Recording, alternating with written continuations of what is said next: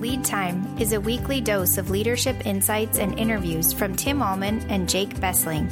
Lead Time is for any leader living in a busy world looking to be inspired, equipped, and empowered to lead others to their fullest potential. This is Lead Time. Today we have the joy of chatting with Shara Markwell. This is Jake Bessling along with Tim Allman. What up? And it is so exciting to have men and women on this podcast. And so, um, Shara, welcome. Hey, thank you for having me. This is awesome. Yeah, it's so awesome to hear a little bit of your story and to share that with our listeners.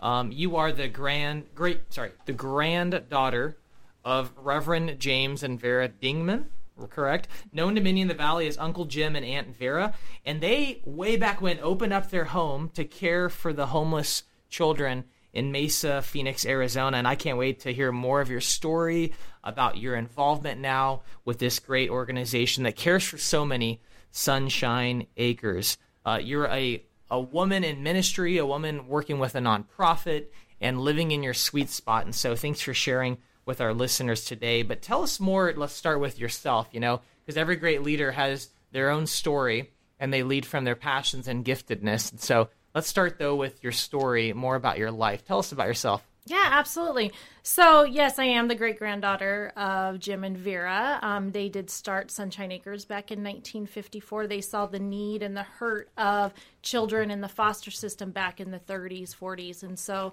they really wanted to help children. They didn't know how they were going to, but they just prayed for 17 years. And overnight, um, 125 acres out in Northeast Mesa had dropped down 50% down to $29,500. And they went out there. They knew that was Sunshine Acres. There was three abandoned buildings on property. And that day they knew they were not going to ask for anything. So they do not take any state or federal funding. We do not solicit for funding. Um, they knew that as long as they were providing for the children, God would provide for them. So it's pretty amazing that um, I'm blessed to be a part of that family or this family of, you know, the Dingmans. Um, growing up, I went to church every Sunday out there. I'm as little on the campus. On campus, wow. we have a non-denominational church on property, and I remember standing in the pews, listening to my grandmother talking, mm. and just always having a heart and being out there. I believe I never fully grasped the concept until I had my own children. I, you know, felt the mission calling and the need, but how much you love your children, that thing I that was the, my aha moment of my great grandparents, just the unconditional love that they had for those hurting children. Now, I, pause right there. Is your mom a part of this as well? My mother and my grandmother. So wow. my my great grandparents' daughter Carol is our president, and she's still alive. She comes into um, work every day, and she writes hundreds of letters, just like her mother to um, many have probably already received a letter from her for their donations. So. What does it mean to you? I mean, that's a, a great example of generational um, investment in one passion that you can offer yourself and then carry that on to the next generation. So, what does it mean that uh, most of the the people in your family are a part of this? Absolutely. You know, I I feel it's in us right yeah. i i believe it is a gift too i mean we have tons of family and not everybody's called to fully give their mission to Correct. sunshine acres um, i actually was a flight attendant for 15 years and on my days off i would come and help and for several years my grandmother would say hey you need to be out here full time and i would make excuses you know of no i have a family to take care of i you know really need this and actually after 15 years of flying my last year of flying i started fearing flying which was pretty yeah i knew that was God. It was my rebellious ways, right? Of saying, no, God, this is, you know, I'm doing what I need to do, and this isn't, you know, what you're doing. And that was I'm, after already being in the air for so long. Correct. Developed, 15 man, years. God can move you along when He wants to oh, in different incredible ways. And so, Absolutely. right out of that, what role did you have? So you coming know, back in. Formally? Um, I right when I came in, it was just uh, the need whatever the need was i was Huh. there to help. So it wasn't i really had a position. I mean i i went in and helped with being a community manager that was a supervisor over the house parents. I helped in our donation center in our dining hall um, i was the program administrator and so my i think as the need was occurring and going on that was where what my fit and my calling was actually my brother is the executive director at sunshine acres and so he's in all over the financial aspect of it and that is not not where my mind is. Mine's more in like social work and psychology. And so I, what's cool is I get to be part of the program and help oversee. We have an amazing program director, and so um, I'm the corporate program manager where I do go out into the community and I do speaking engagements. Um, I do a lot of the special events. I'm involved in our dining hall. I oversee that. I oversee our chapel service, our 4-H program. So, So you really, leader. Let's pause right there. You, you have followed your passion, and it's to serve and to give your life away, and you didn't want to. And it's not a waste necessarily, but you didn't want to spend any more time following something that wasn't your passion. So you stepped out of your previous vocation and simply went into servant leadership prior to making any sort of money or having a formal call or position. And then over time, through faithful service, you evolved into the program director, the leader that you are today. I mean, that's that's marvelous. Don't waste time, leader, on something that Jesus is. You're just like I'm punching the clock day in and day out. Pursue your passion, and sometimes it means making a, a mid-career adjustment so that you can pursue that passion. That's beautiful. It definitely, you know, it was a scary sacrifice or fear in the sense of how am I going to be able to take care of my children and my family and and have, you know, my husband is a facilities director out there and you know, it's that whole of the human side saying both of our eggs are in one basket and you know, the faith of Sunshine Acres, I've always had that faith, but it was my own faith, right, that I struggled with and what that looked like. So you work with your husband. I do. Do you, who, who reports to who? well, thankfully we have different things. You're totally indifferent. Yes. He reports to you. I mean, it's all, well, so- all the time, All the time. course. Right. Yeah. No, that's cool. Absolutely. That's cool. So you're a passionate leader, Shara. Uh, tell us how you motivate others at Sunshine Acres to be uh, the best leaders that they can be in their respective environments and to fulfill their fullest potential. Absolutely. You know, I think the biggest thing as um, a leader, the importance is recognizing your team and recognizing um, your team's qualities and the gifts that they have been given to be a part of our community. And so, you know, it's really listening and collaborating with your team and helping them set goals and helping them achieve those goals. So, you always need to look at, um, you know what are their needs? What what achievements are they doing? What things are they struggling with? And you have to walk beside them. You know it's so important as a leader to not overstep your boundaries and to intimidate um, i feel that in order for sunshine acres to be the best it can of what god has intended it to be i have to be the one that's behind and guiding and walking beside people and just making them be at their full potential That's huge. So you turn the leadership paradigm. It's not executive director at the top. If you're serving like Jesus, Philippians chapter 2, you're taking the low place. Or at least, as I hear you saying, right beside them. That, that's your place to encourage and love and support. And then in the Jim Collins analogy, put them in the right seats on the bus. Absolutely. And, you know, as family, too, you know, people working for a family business, right, or a family mission, um, I don't want any intimidation there. I, I want them to know that I need them. I need them to fulfill this mission and this calling. And so, how can I help and guide them? And that's in the sense of me as a leader. I'm so blessed again for my brother to be part, and he's the executive director, and I have an amazing program director, and then my grandmother, and and I actually have an aunt that's out there, and but we have others in the team that are not family that are hugely important. That we could not continue on what we're doing and continue the legacy of what my great grandparents started without them. You are our first female leader on Lead Time, first of many. But want to pause here and take a little shift. You're in an executive leadership role at Sunshine Acres, doing a marvelous job.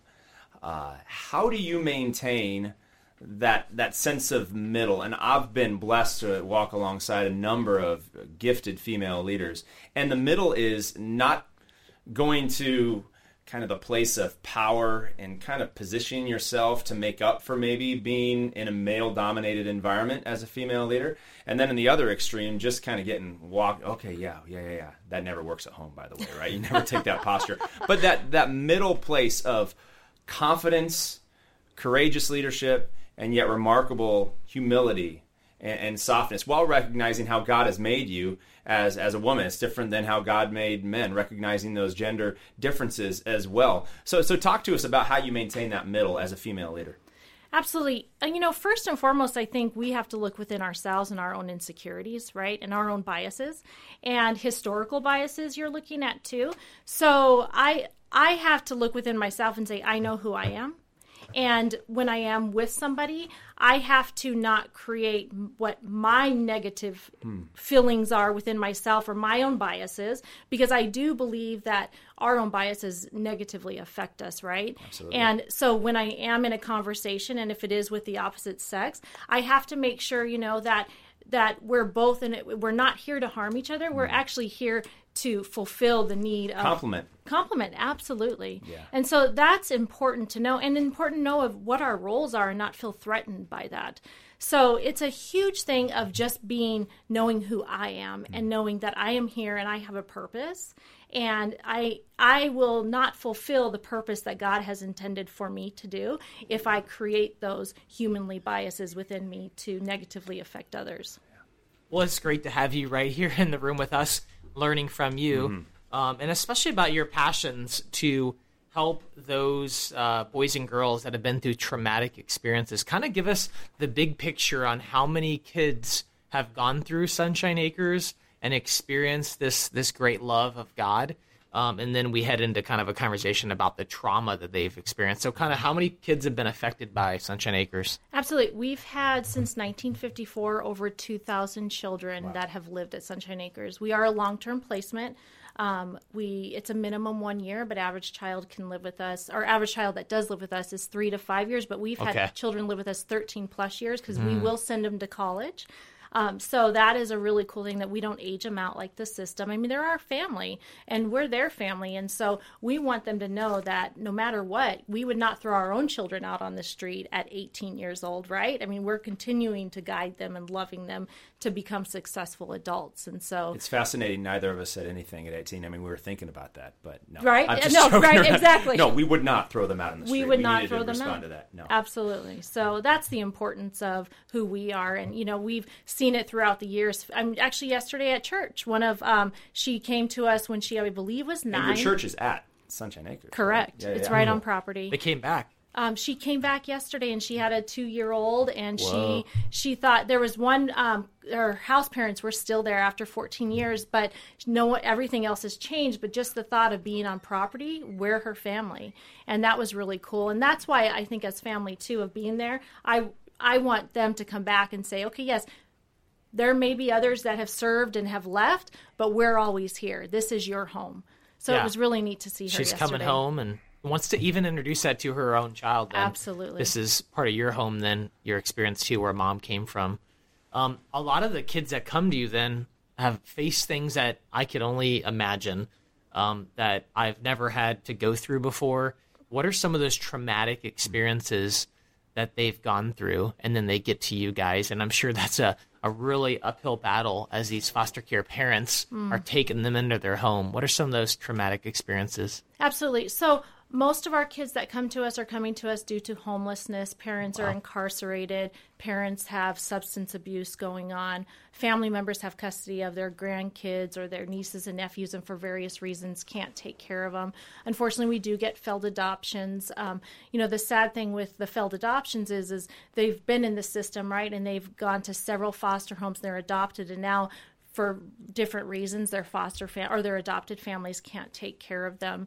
Um, the hurt is there the trauma is there whether it's abuse neglect right? If they've been born a drug baby um, historical trauma um, so definitely when they come to us they are broken and battered. And you know you think even as give, being given up again that's a traumatic experience within that you know that moment. So the biggest thing with us is we want to create a loving, unconditional environment that has, is faith based, right? Has a positive community, a positive culture, a positive family, and create that stable environment so that they're able to heal. Yeah. How do you maintain relational balance rather than because we talk as pastors about this and anybody who cares for people especially who walk through traumatic experiences you you know this but we say not being god but yet hurting with those who hurt, weeping with those who weep, rejoicing with those who rejoice.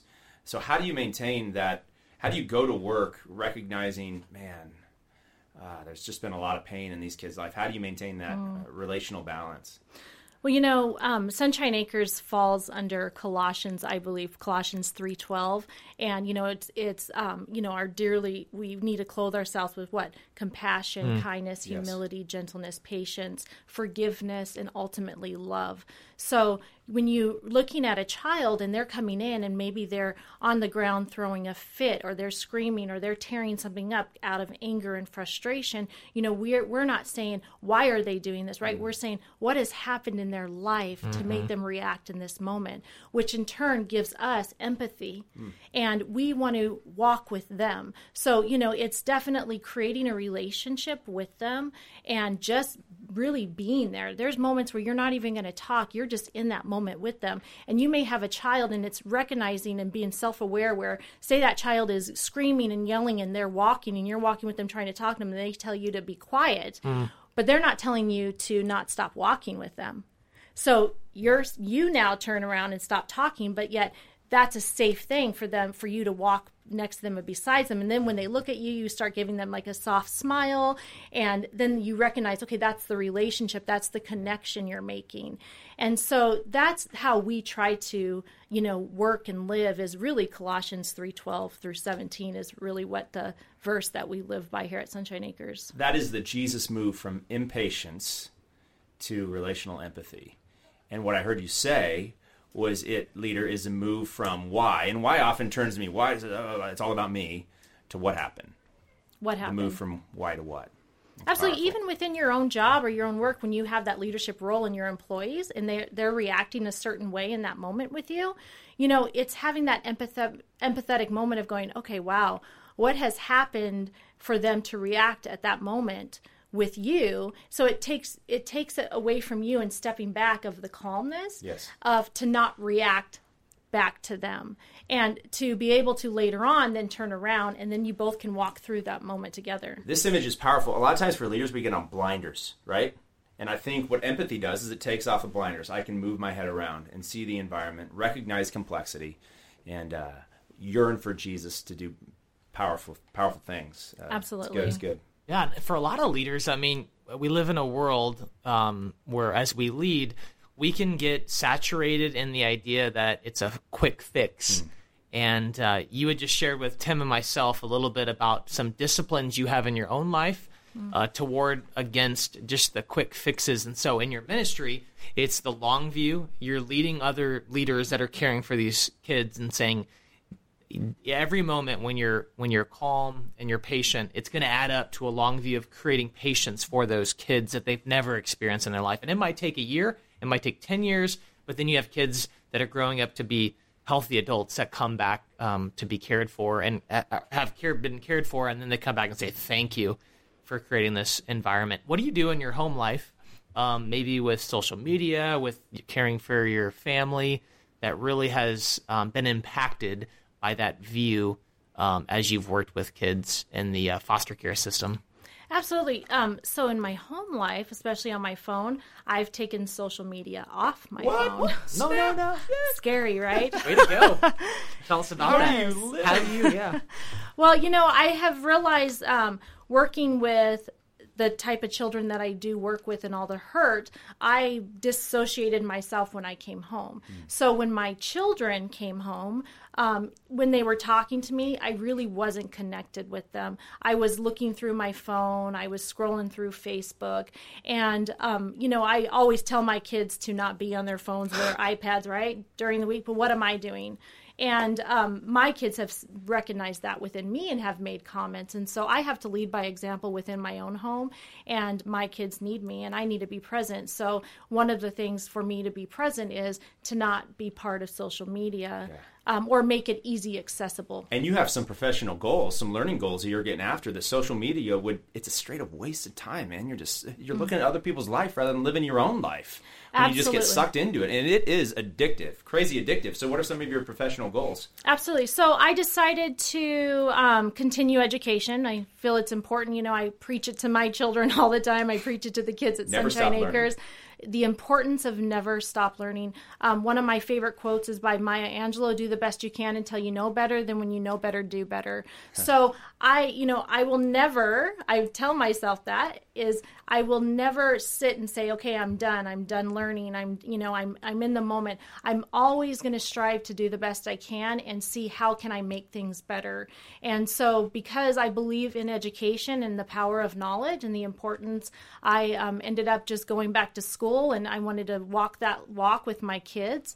And so that was a big thing too with the whole social media aspect of is is fill myself, fulfill myself with stuff that's actually going to help our community, right, in our world, and not something that's just going to be useless. There are so many leaders out there that they are the lid. John Maxwell talks about the law of the lid, you know, and, mm-hmm. and you've been under those leaders before. I know I have. Um, not currently though. Sorry. no, no, no, not currently. Where you're just not sure. There's no progress. There's no room to grow because they're not pouring into you. Um, but what you're saying is that I had to go outside um, of myself, of course, to find a lot of different resources. You're a leader that's a learner. So leaders be leaders that are learners so that you can pour into other people. I would I would imagine if we polled your team and the people that you're talking to and you're leading, they would say, "Yeah, the sky's the limit." Because why? I'm being poured into because this leader um, is sharing things with me, learning with me, and continually um, learning about how to do ministry in a 21st century environment. So so impactful. Um, you talk about um, trauma informed care, and we kind of talked around it, but really let's let's make sure we nail down what does trauma informed care look like. Absolutely. You know, again, trauma informed care is looking at that child and being like, wow, what has happened in their life, you know, to make them react the way that they're reacting at this time. And it's really just being empathetic. It's um, listening to them. It's building relationships. It's building connections. You want to have a healthy connection between faith community culture family and what does that look like? And if you can create a healthy environment with those four um, you can create a stable loving environment for a child to actually now be able to learn, be able to heal themselves because they've lived in a world that's been just chaos. And so whether they are aroused all the time of reacting or they're dissociated self, and I think a lot of us could think of a child or somebody in our life that when you're talking to them or it's been a tough moment, maybe you can see them like in another world in a sense for a moment and not talking or someone who flies off the handle um, you know there's something that has happened to create that and how can we how can we heal so that we can actually have an open conversation and maybe be in a tougher conversation without having those type of reactions So good. So, what is your favorite story of life transformation? Someone that came in just totally beaten down, abused, and God worked in a mighty, mighty way. And maybe it may not be in a worldly way that's just like off the charts. But yeah, what what's your greatest story of life transformation? Absolutely. So, um, when I was a flight attendant, when I first started, there was a captain that asked me to tell him a story. And I tell everybody about Sunshine Acres. So I started talking about um, Sunshine Acres, and he told me that he didn't realize that the light in the desert was still there. When he was four years old, his um, mother had left him, and his father didn't know where to go. They had an older child too, so his father dropped him off at Sunshine Acres. He remembers my great grandparents. He remembers them singing to him, telling him that they love him. He was um, swinging on the swings with his best friend Billy and said, One day I'm going to become a pilot.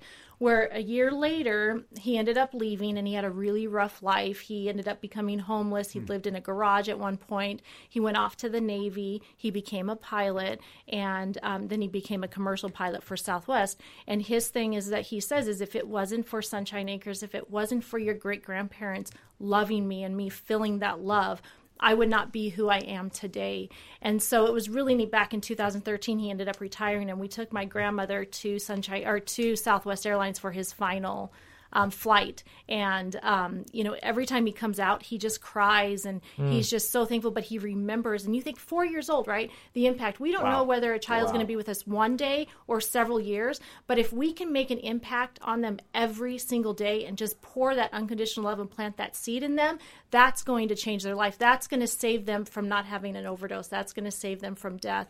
And so, you know, that's the importance is is that we always anyone we meet, we have to just pour and plant that seed of the love of Christ through them so that they know that that somebody is there that loves them. You ooze passion for people. I mean, that's something that is so evident. I mean, it just comes out of you. I love to see people changed and their potential brought out of them. And you can look at every person, even the most abused, because of where you serve, and say, man, the Holy Spirit lives within you. The one who created you is right inside of you. Mm-hmm. Man, I can't wait to see what God does in you. How, how much do those words of hope and encouragement, it changes not just lives but generations, and that's what you get to be a part of. It is absolutely. Powerful. You have to powerful, break the generation. By you know yeah. that's the big thing. Homelessness is generational, right? Substance abuse is generational, and if that's all that hmm. child mm. knows, what's going to happen? Yeah. They're going to continue it, on continue it on. But if we can break that cycle, we are breaking that historical trauma. and so that's huge. And so that's what we're here to do. We're here to change their lives and we're here we're here for God, right? We're here to do His work and the importance. And these kids are amazing, and they are so just filled with love, and that's that's all they want is that unconditional love, you know. And so you have to really just be down in their level and connect them where you don't feel threatened or they don't feel threatened by you. And so that is something that I really strive for at Sunshine Acres and work, and I, you know, within my community and and the um, employees of mine that they see that of that empathetic feeling. So. I remember touring Sunshine Acres, and you go through this hallway, and you see picture after picture of people that have become adults, just like this pilot you were talking mm-hmm. about. What are some other professions, real fast, that that we want to hear about for our listeners that these these uh, kids have grown up to become through the efforts of Sunshine Acres? So you got pilots, Absolutely. We have um, John Levis is I believe he's a captain uh, for the fire department here in Mesa, and he went on and he um, fostered several children and adopted ten, I believe it is. So he comes out every so often. I mean, we have currently right now we have four kids that are in college.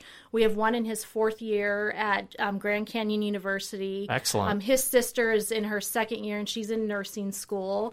So we just had a child that came to us when he was nine years old. He graduated number three in his class, got a full ride scholarship to University of Chicago, and a year ago June he graduated from University of Chicago. So, cool. so we definitely, you know, have all walks of life. Now we believe, you know, the importance is we've had kids that um, have been in prison, right, and as adults and stuff. But again, what goes back to it is, is we believe there's success for the fact that when they call us, they say, if it wasn't for you. Yep and they still believe you know and that's the importance is is that no matter what our life stressors are or what happens within our life we can pick ourselves back up because we have god yeah leader if you're down in dumps right now if your energy is low go and serve at a place like sunshine acres at a place like you're going to hear about family promise um, at your local church just show up to Jake or I and say, put me to work. There's so much to be done. CGLchurch.org. If you are in the dumps, Use the gifts God's given you to bless other people. Couple questions just to close here. What a joy to have you. What books are you reading right now? Well, actually, I just got finished with Castaway Kid mm. um, by Rob Mitchell, and I'm um, currently just started reading a leadership development through it's through school so that's my textbook right now the importance of that and then of course i have a first grader actually no sorry he's a second grader bless okay. start so Sweet. we're reading a lot of older. lot of books right now little kid evening. books Love yes it. so as you talk about leadership development um, what advice would you have for the young leader you know, the importance is is never giving up. Um, definitely putting God first, especially if you're in college right now, you're at a university. Um, the importance of finding a Christian group that you can get in and um, just lead and serve. The importance of serving. Once you start doing it, you want to continue. And um, just definitely every moment, even failures are a success That's that right. you can do. You can learn from that. So just don't give up and continue on with what your passion is. Shara Markwell, it was a pleasure to interview today. We have been so blessed by that. Our leader, or our, our listeners have as well, who are leaders, and uh, your passion for God, your family, and for generation upon generation of kids that didn't have any hope to now have hope is uh, so encouraging, and we have been um, really blessed by this. So God bless your work there at Sunshine Acres, and we're pumped on our next lead time episode to have Ted Taylor a part of Family Promise, which is a neighboring nonprofit even to Sunshine Acres. And he's going to talk about the power of story as a leader, the power of story as you lead. Thanks for joining us on Lead Time, and we'll see you next episode. Peace. You have been listening to Lead Time with Tim and Jake. Please subscribe at cglchurch.org backslash lead time. Thanks for listening. Tune in next Monday for another episode.